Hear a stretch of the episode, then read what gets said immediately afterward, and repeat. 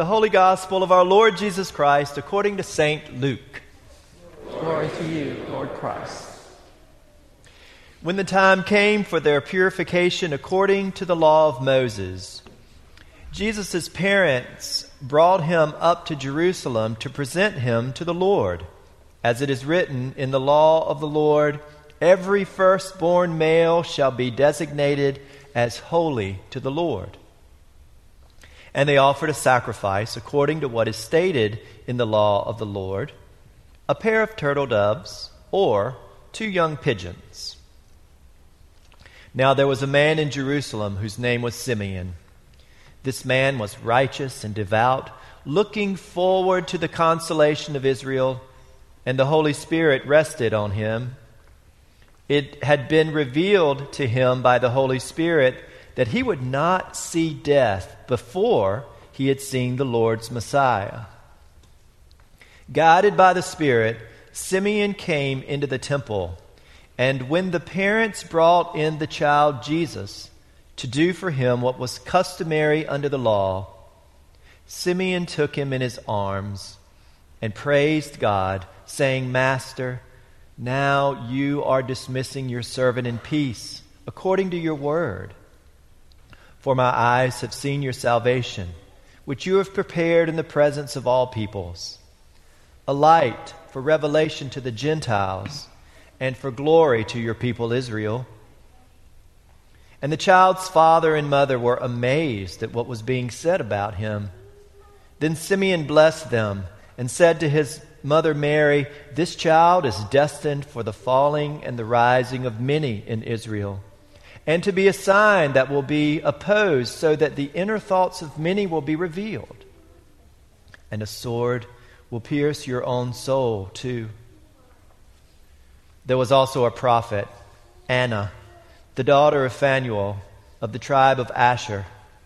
She was of a great age, having lived with her husband seven years after her marriage, then as a widow for the, to the age of 84. She never left the temple, but worshiped there with fasting and prayer night and day. At that moment, she came and began to praise God and to speak about the child to all who were looking for the redemption of Jerusalem. When they had finished everything required by the law of the Lord, they returned to Galilee, to their own town of Nazareth. The child grew and became strong, filled with wisdom and the favor of God was upon him. The Gospel of the Lord. Praise You, Lord Christ. May I have the grace to speak in the name of the Father, and of the Son, and of the Holy Spirit. Amen. Amen.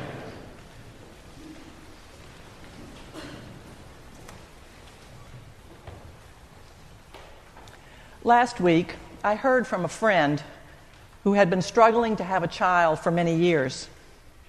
I knew she had finally become pregnant, but given her past experiences, I knew that she was understandably anxious. So when her text came with a picture of little Ella, just two days old, I was so happy for her. She's not a religious person, but I, she knew that I had been praying for her throughout her pregnancy. And so it was wonderful to offer a prayer of thanks for a safe delivery. Today we celebrate with Joseph and Mary as the new parents bring their son to the temple in Jerusalem. They're faithful adherents to Jewish law, so they make this journey to fulfill the requirements to pray for purification after delivery of a child and to dedicate their firstborn son. As people of limited means, they bring a pair of birds to offer as sacrifice. There they encounter two elderly people, Simeon and Anna, who somehow understand the significance of this particular child. Each sees Jesus as a sign of God's redemption, and they offer praise to God for the gift of the Messiah. This story completes the narratives of Jesus' birth. We don't often hear this gospel as it is appointed for the feast of the presentation in the temple, which is February the 2nd, 40 days after Christmas. and it only occasionally falls on Sunday. Another name for this festival is Candlemas, which includes a procession with candles drawing on Simeon's words that Jesus is a light for revelation to the nations.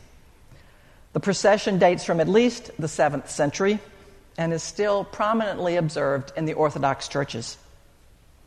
Also ancient in origin is a Christian rite of purification of the mother after childbirth, sometimes called the churching of women. Jewish law rightly recognizes both the time of rejoicing and the sense of obligation that comes with the birth of a child.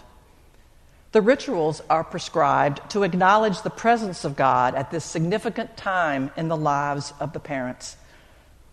The ritual sacrifices are not part of our worship, but the impulse to come before God at such a time is certainly real. and our prayer book recognizes these desires.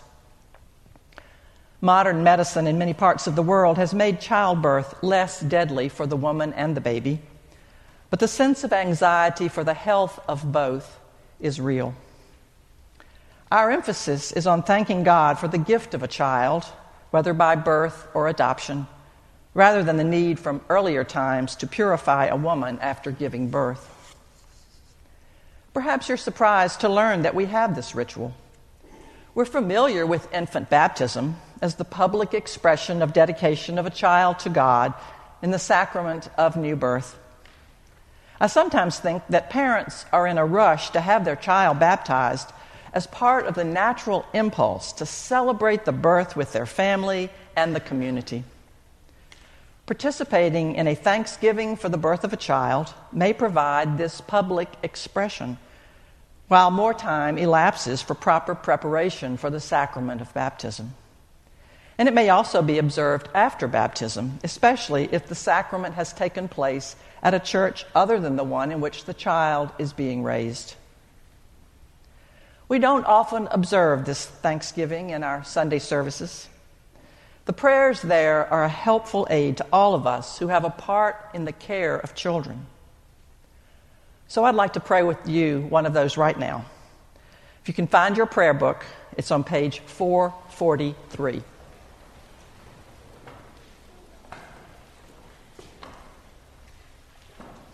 Page 443.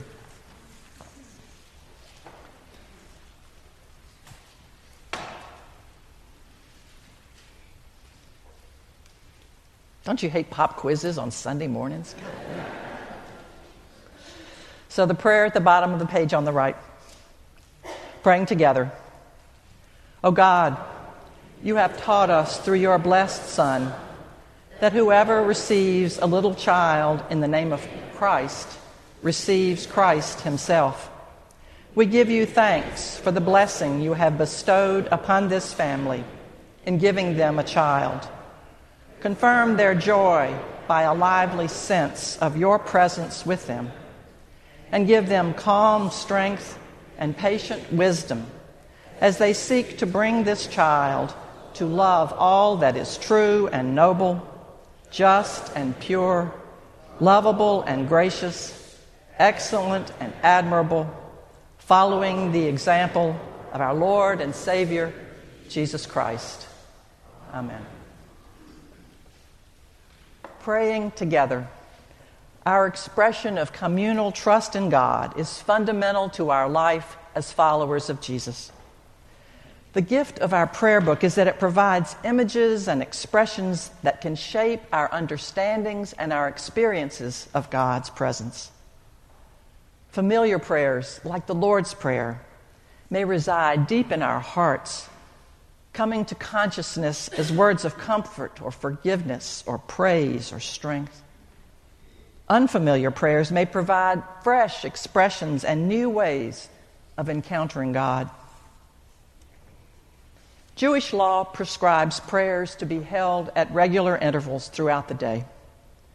We don't know what specific prayers Simeon and Anna may have been using that day, but it's clear from the gospel that they are constantly in the temple for the worship of God and that they each have insights into God's will that come from a life of prayer.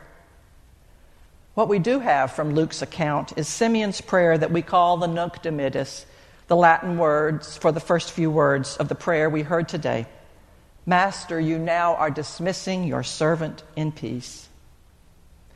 There's evidence that these words were incorporated into Christian worship from at least the fourth century. We use this canticle in our services of evening prayer and compline at the close of day. As we extinguish the lights, we pray for God's presence through Jesus, the light of our lives. The prayers of Simeon and Anna in the temple are a poignant reminder that our prayers provide a sense of God's presence throughout our lives. These elderly people are finding the completion of their lives in the peace of God, glimpsed in the promised salvation of God's anointed one, Jesus. They are offering prayers of thanksgiving and joy in the birth of this child. And they're also pointing to the fuller message of Jesus as the one who takes upon himself the wounds and suffering from a world that does not recognize God's peace. Simeon offers a blessing to the parents, and then he says, This child is destined for the falling and the rising of many in Israel, and to be a sign that will be opposed, so that the inner thoughts of many will be revealed, and a sword will pierce your own soul too. The reconciliation promised in the Messiah comes at a price as the forces of oppression are put down and the power of love is revealed. The light that enlightens us reveals not only God's glory, but also, also how often we have failed to see and receive God's love. Simeon points to the power of that light to lead us into a new life. The words he uses have a particular source. When Simeon says, Master, you now are setting your servant free, he's referring to the manumission of a slave. That is, the words that a slave owner says in releasing an enslaved person. So, in recognizing Jesus as God's promised deliverer, Simeon is experiencing the freedom we feel as we find ourselves to be accepted, loved, and forgiven by God. Our prayer book appoints Simeon's words to be used at the end of the day. Put into the mouth of an elderly man, it is also a prayer at the end of a life. Simeon says that he can now depart in peace having encountered the promised gift of God's salvation in the baby Jesus. His life of prayer has brought him to this point where he sees God's faithfulness in a way that releases him from the fear of death. He can die in peace, wrapped in the warmth of God's light. Prayers of thanks for the birth of a child and prayers for a peaceful death remind us that our lives are encircled in God's care as we open ourselves to God's Spirit working in and through us and in the world around us. It's a holy privilege to live in that prayerful mode in which our relationships are shaped by the depths of God's love for us. Our prayers keep us open to seeking God at work, shaping our beliefs and our actions as members of Christ's body in the world. This desire to keep our prayers alive and breathing has led Charlie to revise our daily noonday service. Beginning this week, tomorrow, we will move that service from the chapel into the church to be more visible and accessible to the city. We will be praying intentionally for those who live and work in this community, as well as those who shape our nation and care for our planet. The bells at noon will invite anyone to stop for prayer here or to take a moment to reflect wherever they may be. On Tuesdays and Thursdays, after the prayers, we will also offer Holy Communion. Please help us spread the word that St. Paul's is a house of prayer for all people. Author Annie Lamott tells us that three words have shaped her prayer life help at the beginning of each day, wow at some point during the day, and thanks at the end of every day. Whether you use those three simple words, or the more elaborate phrases of our prayer book, or the words from your own heart, prayer shapes your life. It connects you to those who have preceded you and those with whom you share this life. It spurs you into action and quiets your mind. And most of all, it surrounds you with a sense of God's presence and draws you more deeply into God's love. Thanks be to God. Amen.